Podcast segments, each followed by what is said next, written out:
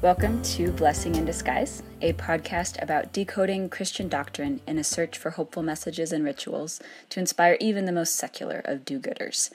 Um, our goal is to hopefully delve into some of the thorniest and most controversial topics in Christian theology.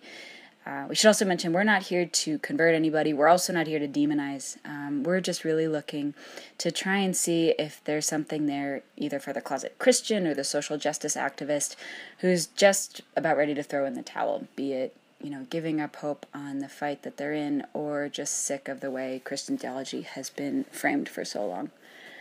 Yeah, also, neither of us are experts. You know, if this were like a movie based on real life, um, it would still be classified as fiction. We're just two late 20 somethings trying to like use some knowledge and experiences that we've had to figure out what to do from here. Um, the title is Blessing in Disguise, which I think is apt because Christianity sometimes can come off as this very closed system or this very uh, ancient or outdated thing. Um, and we think that behind that uh, facade, there are maybe some really great gems of wisdom and inspiration that we can use. Sounds about right. um, we should probably also introduce ourselves now that I think about it.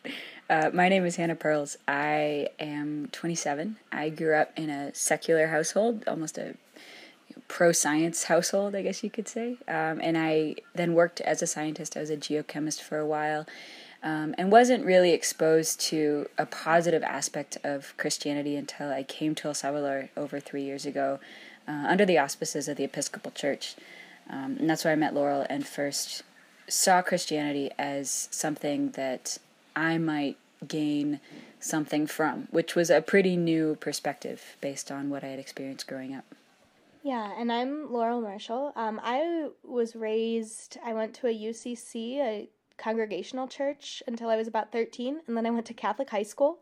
And then I actually converted to Catholicism as a senior in high school. So I've always been pretty into like mysticism and religion. Um, and then I studied theology in college and I got my master's in theology in El Salvador, where I met Hannah and lived for over five years.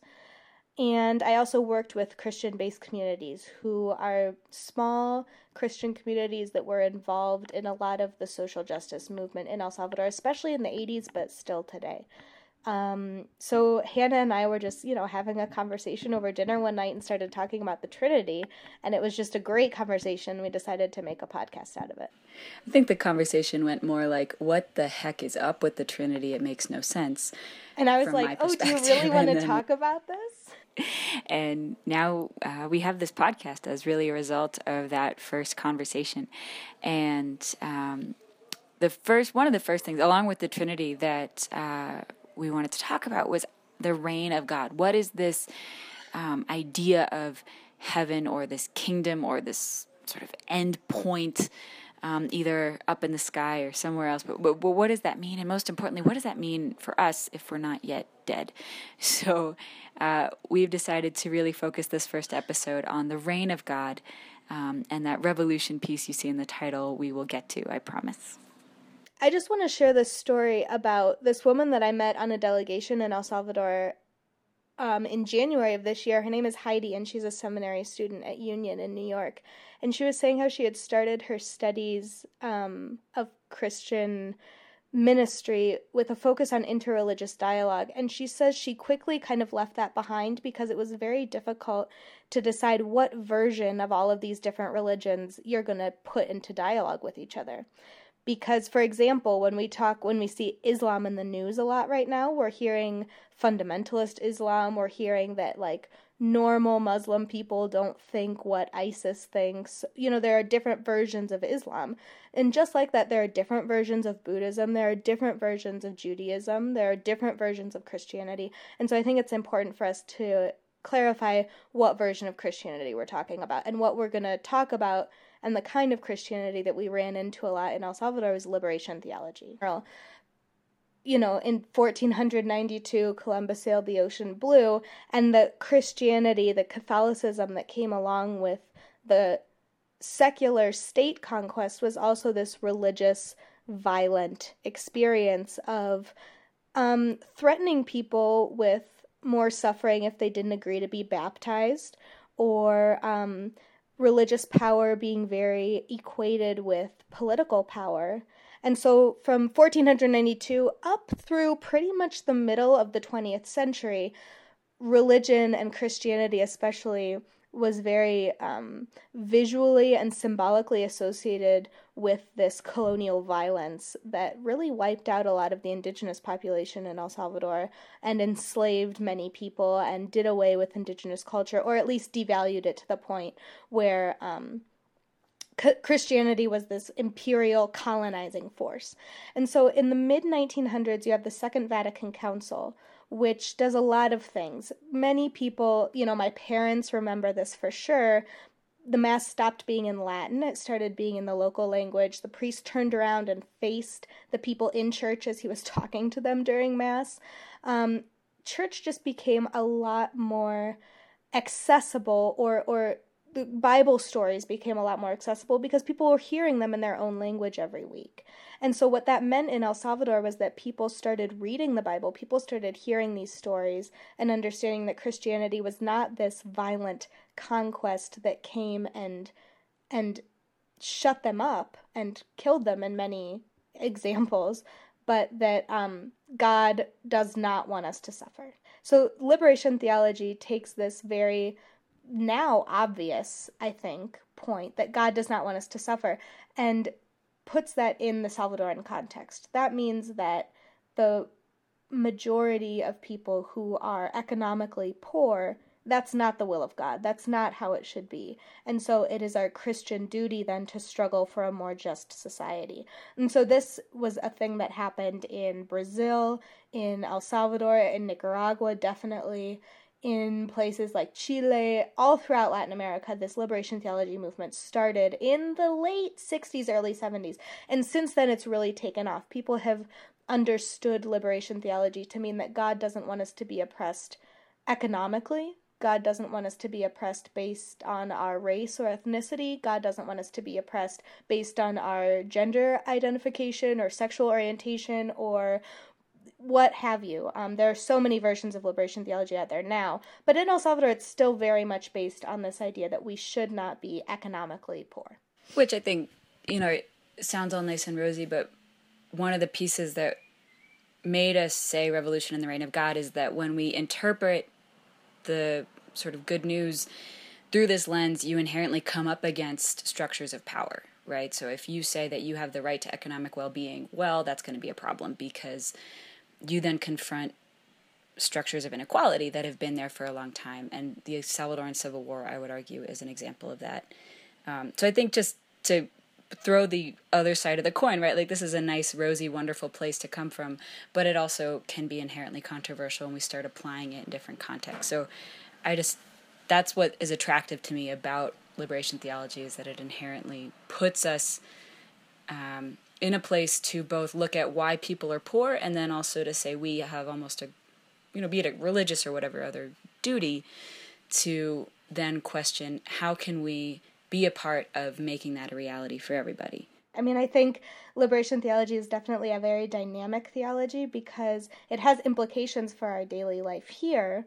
And also, if I'm being oppressed, who is the oppressor? And it's never fun to call people out. It's never fun to identify who is benefiting because of the oppression of other people and it's never comfortable for that person to realize that and and choose to be different. That's very hard.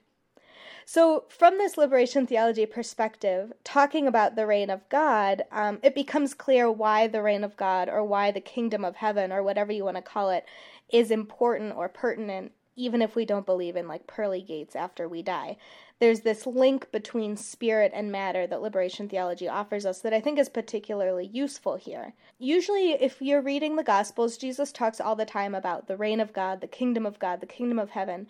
Just to clarify, I say reign of God um, instead of kingdom of God because maybe God is not a king. I think king just has a lot of like royal, male connotations to it that I don't really want to use. So I'm going to say reign of God, but it those phrases in the Gospels are used interchangeably reign of God, kingdom of God, kingdom of heaven. We're talking about the same place or project.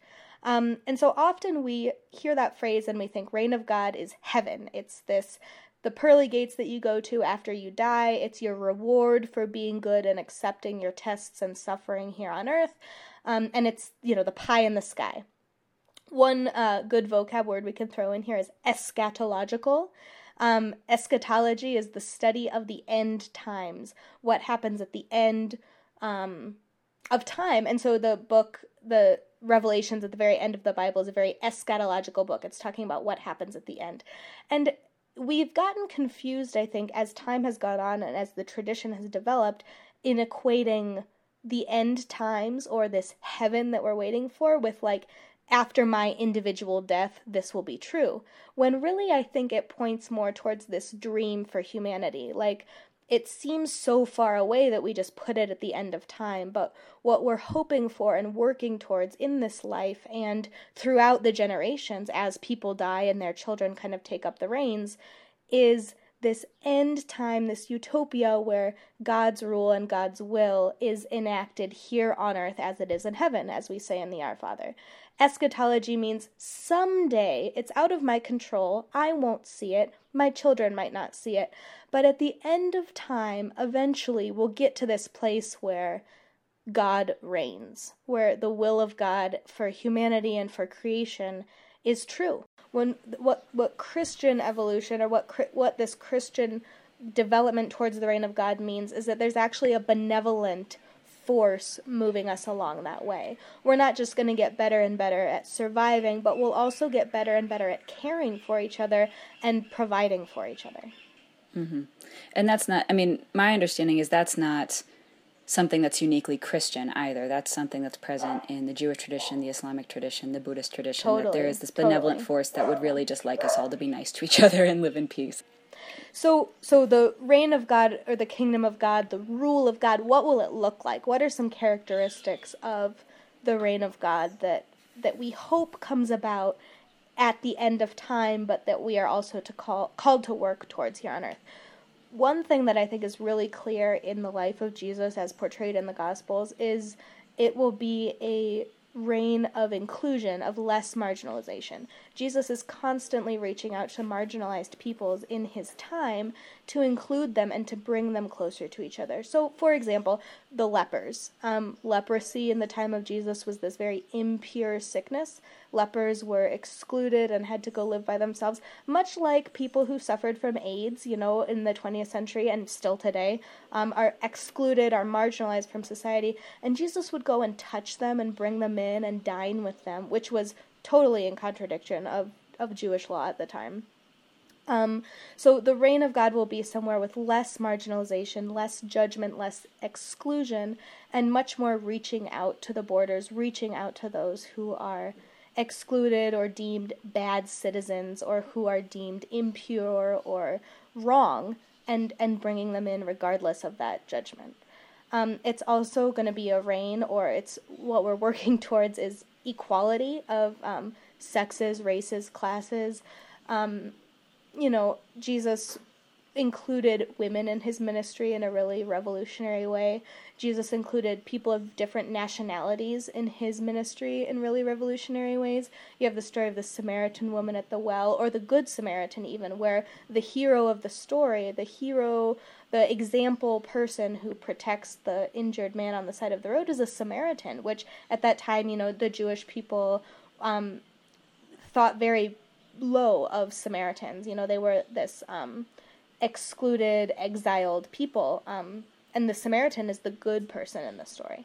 So it's a it's a it's a reign where there's lots of um, where where sexes, races, classes have equality, and then another important characteristic or modality maybe of the reign of God because we're we're not going to recreate exactly what Jesus did because we have a different culture, we have a different context. But how did Jesus decide what was the standard? What was the criteria for him? And I think there's this really great example where the Pharisees come to Jesus and they say, Hey, this dude was working on the Sabbath. And as you know, in Jewish law, you can't work on the Sabbath.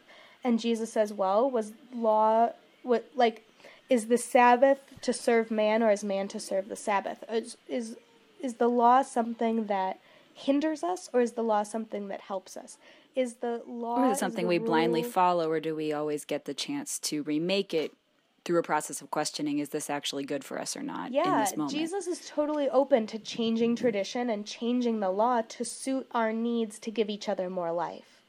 So i think that's an important um, criteria to have in mind as you know we do our work towards a better kind of world. Um, knowing that we're only going to get there if we're willing to change some law and some tradition that no longer serves us that no longer brings us life and joy. And that key piece i think of for the purpose of what? And you this is this is fun for me because you use some really neat words.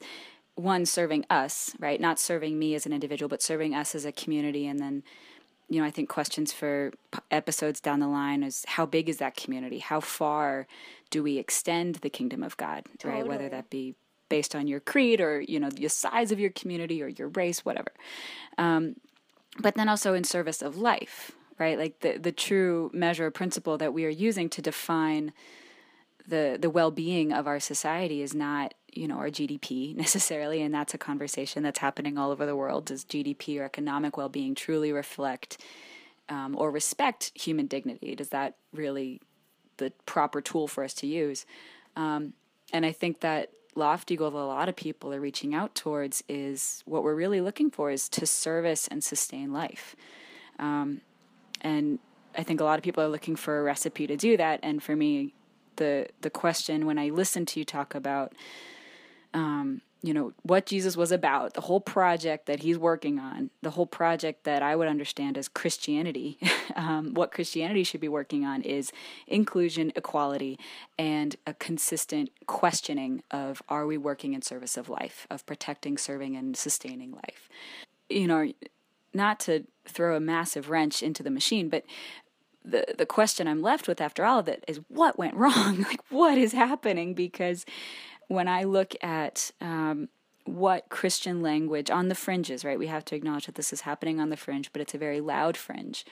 Um, it's being used as a divisive tool. Um, we are seeing greater violence, whether that's violence, um, physical violence. I think with the new president Trump I see an incredible level of violence against the earth itself and a complete disregard or disconnection with the fact that we are not separate from this planet. We depend on it. I, I feel a lot of despair. And my question now, and I think for a lot of people, is how do we use this? How do we understand these rules and these principles? And how do we not just think of it as this nice project some guy had that's really no longer relevant, but something that we can still work towards and have hope that it will come about if only we continue to abide by these principles. Totally. It's a long there's question. This, there's this really wonderful quote that I love from Eduardo Galeano, who's a I think he was from Uruguay. He died maybe last year. Um, and he's a novelist, an author. He's wonderful, um, and very challenging.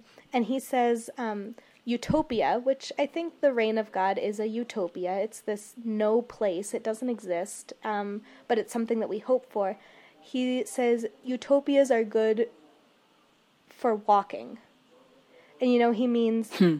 Even if we never get there, they keep us moving towards that. So if I have the reign of God as this point of faith and something that I believe to be true and that I believe that God will help us achieve or that God wants us to achieve, it will inspire me and push me to affect the world in a way that moves us towards that. Even if we never get there, it'll be better if we believe that we'll get there someday. Mm-hmm. Yeah, I, I, the word that came to mind was a camino de cambio. If you hold the this utopia in your mind, it gives you maybe not a roadmap to follow where you can say here are steps one, two, and three, but in this moment, if I have this checklist, right, include search for equality and always question or seek to change laws that no longer serve us. It gives you, okay, here's what I'm going to do in this moment and the next and the next.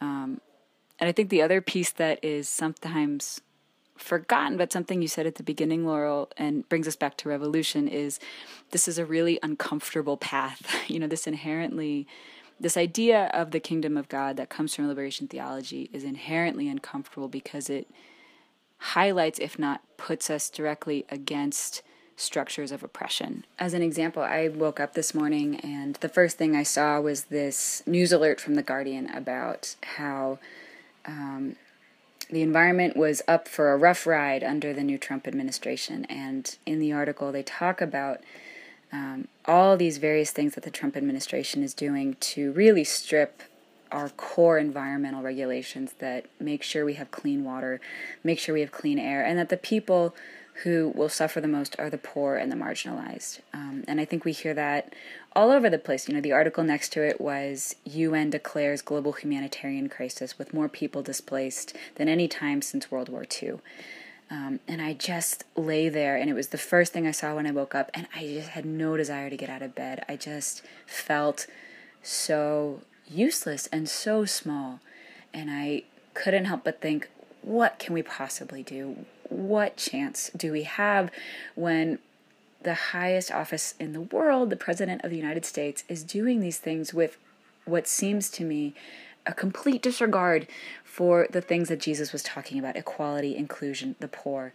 Um, and I just, I'm left with this sense of, of despair, of just, if I could swear right now, I would. just what do we do? Um, and I think one thing that comes out of me, one thing that comes out of this conversation for me is, um, is faith, right? Whether you know we say that's a faith that you exercise by going to church on a Sunday morning, or it's a faith that you exercise on your own by saying, you know what, I will do my part. I will do my best.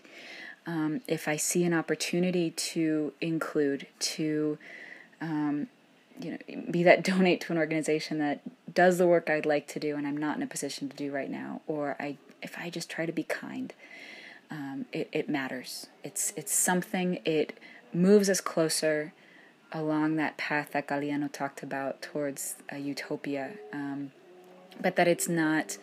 We're not looking for more Jesuses, so to speak. We're looking to follow in his footsteps, and um, yeah, I think that the idea that you're not alone. It's a historical project and will continue to be a historical project um, that requires the footsteps of everybody, right? Um, I think that, at least for me, is a comfort. Yeah, and I think it's it's such a perennial story. You know, um, Jesus and his movement and many other movements at his time were up against the Roman Empire. You know, which seemed like this huge forever thing. But as we know, the Roman Empire fell. Other empires came to replace it. But there's such a long history of people struggling against empire and struggling against oppressive power and having some small victories, having at least it's still alive. There's still people working towards this. So I just get a lot of comfort out of knowing that people have been doing this for thousands of years, um, struggling against power structures that really tear us down, there are people rebuilding it. There are people locally rebuilding it. And so having faith in the reign of God helps me to be able to keep doing some small things. Mm-hmm. I think it, it at once empowers you to do stuff and helps you realize that it's not only up to you. Yeah, that last piece is important too, I think. Just trust that there are thousands, if not millions, of other people chugging along como the way Eduardo Galeano said it, right? Following the path of utopia slowly. Yep. For sure. Yep. For sure. All right. Well, I think that maybe wraps up some beginnings of reflection on on the reign of God today. I think it's something that we'll totally keep coming back to in future episodes, but it just seemed like an important place to start because the reign of God was Jesus's project. That's what he worked on his whole life. So, if we're going to be Christian, that's going to be an important thing to understand and work for as well, as you said. For sure. And I think that we we shouldn't expect and, and our listeners shouldn't expect that we're gonna end these episodes with nice clean conclusions. I think we're gonna always end up with more questions than answers, but that's the point too, right? so um, I think that wraps it up for uh, at least Revolution in the Reign of God. Um, our next episode will be about something far more tame, the resurrection. Um, so, we we hope you stay tuned. Zombie Jesus. exactly. Um, actually, yes, that's exactly what I wanted to bring up. So we'll be talking about zombie Jesus and the resurrection. Um, we'll hopefully drop drop that next episode in two weeks. And as always, thank you guys for listening. Uh, staying tuned to our page. And if you have any comments or questions or ideas, um, please send us a message or leave a note on Facebook, and uh, we'd love to hear from you. So until next time, thanks again.